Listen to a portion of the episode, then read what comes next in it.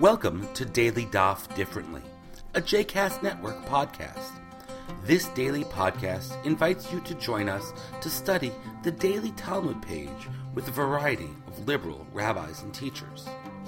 For more information about Daily Daf Differently, please visit jcastnetwork.org slash ddd.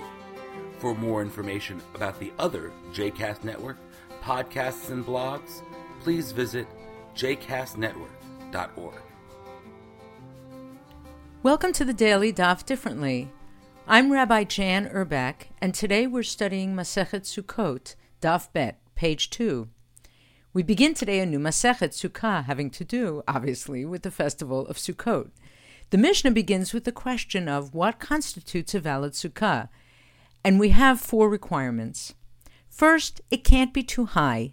A sukkah that is higher than 20 cubits, a cubit being the distance from the elbow to the end of the middle finger, roughly 48 to 58 centimeters, so 20 cubits is somewhere between 31 and a half and 37.8 feet high. Um, a sukkah that is higher than that is pasul. It's not valid. Although Rabbi Yehuda says it's kasher, it is valid. Second, a sukkah can't be too short. If it's not at least 10 hands breadths high, a hand's breadth being about 8 centimeters, so we're talking maybe 2.6 feet, um, a sukkah that isn't at least that high is pasul.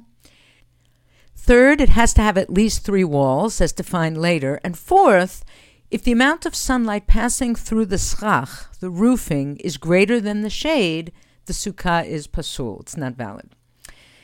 On this stuff, the Gemara focuses on the issue of height. So, what's wrong with a super high sukkah? The first answer is by Rabbah.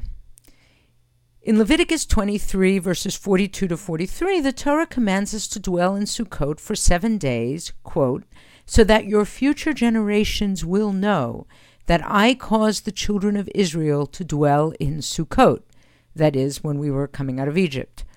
And Rabbah says, up to 20 cubits high, the eye naturally sees the roof, the schach, and we're aware we're in a sukkah. If it's higher than that, we don't naturally notice the roof. And therefore, we won't be aware that we're in a sukkah. And if the whole point is that we'll know, then the point of the mitzvah is lost. Rabbi Zera offers a different derivation. He quotes Isaiah chapter 4, verse 6, a verse that connects the sukkah specifically with shade from the heat during the day. And up to 20 cubits, he says, we may actually be under the shade of the roof, under the schach.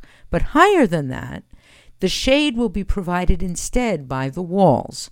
And so we won't be fulfilling the mitzvah of having shade from the roof of the sukkah. Rava offers a third reason. He bases the height limitation on the sukkah on the requirement that the sukkah be a temporary structure. The point of the mitzvah to dwell in the sukkah is to leave one's permanent residence and reside in a temporary residence. And a temporary residence is not generally built higher than 20 cubits. The Gemara then goes on to explore these opinions further, focusing especially on the disagreement between the rabbis of the Mishnah and Rabbi Yehuda regarding a sukkah that is higher than 20 cubits. In attempting to understand the circumstances of Rabbi Yehuda's disagreement, the Talmud reports a particular incident which Rabbi Yehuda cites in support of his position. Rabbi Yehuda said, There was an incident involving Queen Helene in Lod. So, who is Queen Helene? She apparently converted to Judaism and was considered to be a righteous woman who observed the halakha. According to Rabbi Yehuda, this woman had a sukkah that was more than 20 cubits high. And the elders were seen entering and leaving her sukkah, and none of them said anything to her about it. This, then, according to Rabbi Yehuda, teaches that such a sukkah must be valid. Before going further, I want to note that this is an example of the halacha being learned not from books and logical analysis alone, but from practice. And here we learn not only from what the sages themselves do, but from what they acquiesce to. Since they said nothing, Rabbi Yehuda learns from that that they deemed it a kosher sukkah. The idea that others may learn from our practice is part of the basis of our concern for Marit Ayin, how our behavior will appear to and perhaps lead, mislead others. There are many different types of Marit Ayin. What we're seeing here is the assumption that elders or sages are knowledgeable, act in accordance with halacha, and will intercede or speak up if someone is erring in his or her observance. There's a beautiful sense of humility and respect in that, that we in liberal Jewish circles might do well to reclaim. Too often we're very quick to criticize and judge the behavior of another as just wrong, even when the other is learned and serious about Jewish observance, even sometimes when the other is an admired teacher or rabbi. Here we're reminded to approach another with the assumption that those who we respect and admire must be behaving properly, and perhaps it's we who don't understand. But back to the text. The Gemara does indeed challenge whether this is valid proof. After all, since Queen Helene was a woman and therefore exempt from the mitzvah of the sukkah, the silence of the elders means nothing. Maybe they just saw no need to correct her. If there's no halachic significance to her sukkah, who cares if it's kasher or pasul, if it's valid or not? Why bother setting her straight? But Rabbi Yehuda responds, Didn't she have seven sons? And further, Kol Masea lo asta ella al pi chachamim. All of her actions were performed only according to the sages. This is just fantastic. The rest of the daf and the beginning of the next will further explore the circumstances of this sukkah. But before turning to that, the Gemara has a question. The first part of Rabbi Yehuda's response would seem to suffice. Look, she has seven sons, and they are obligated for the mitzvah, so she needs a kosher sukkah. And if the elders said nothing, that's proof that it was kosher. So why does he then go on to say, and anyway, this woman follows the halacha as it's taught by the sages. Why, indeed. The Gemara does find a reason. Maybe her sons were all minors, not yet bar mitzvah, and therefore they're not obligated deoraita from the Torah for the mitzvah of sukkah.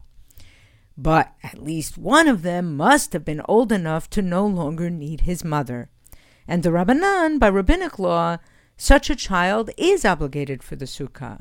And maybe you might think that this woman, Queen Helena, didn't observe rabbinic law, and therefore Rabbi Yehuda had to counter that objection by saying that she did follow rabbinic law. She followed the directions of the sages. And therefore, her sukkah would have to be kosher for the sake of her son. So, if the elders didn't say anything, we can assume the sukkah higher than 20 cubits was in fact kasher. But maybe such a convoluted and, in reality, somewhat far fetched case isn't actually what Rabbi Yehuda meant.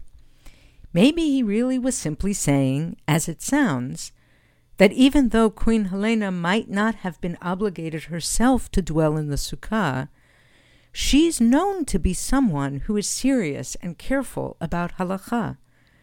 Perhaps Rabbi Yehuda is teaching that in dealing with such a person, the elders would certainly have been sufficiently respectful of her to correct her if she was in error. What a beautiful lesson that would be! That one should never dismiss another person as being unworthy of learning or not worth one's time and energy to teach.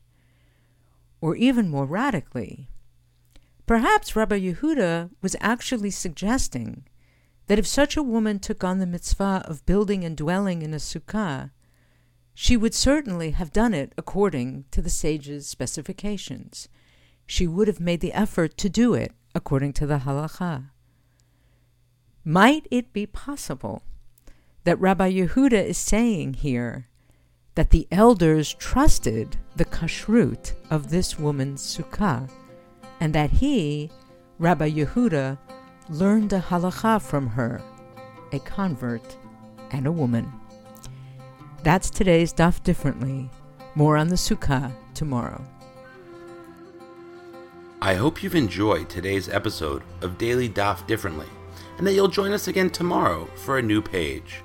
The music at the open and close of this episode is Ufros from the Epichorus album One Bead, available on Bandcamp, iTunes, and Spotify.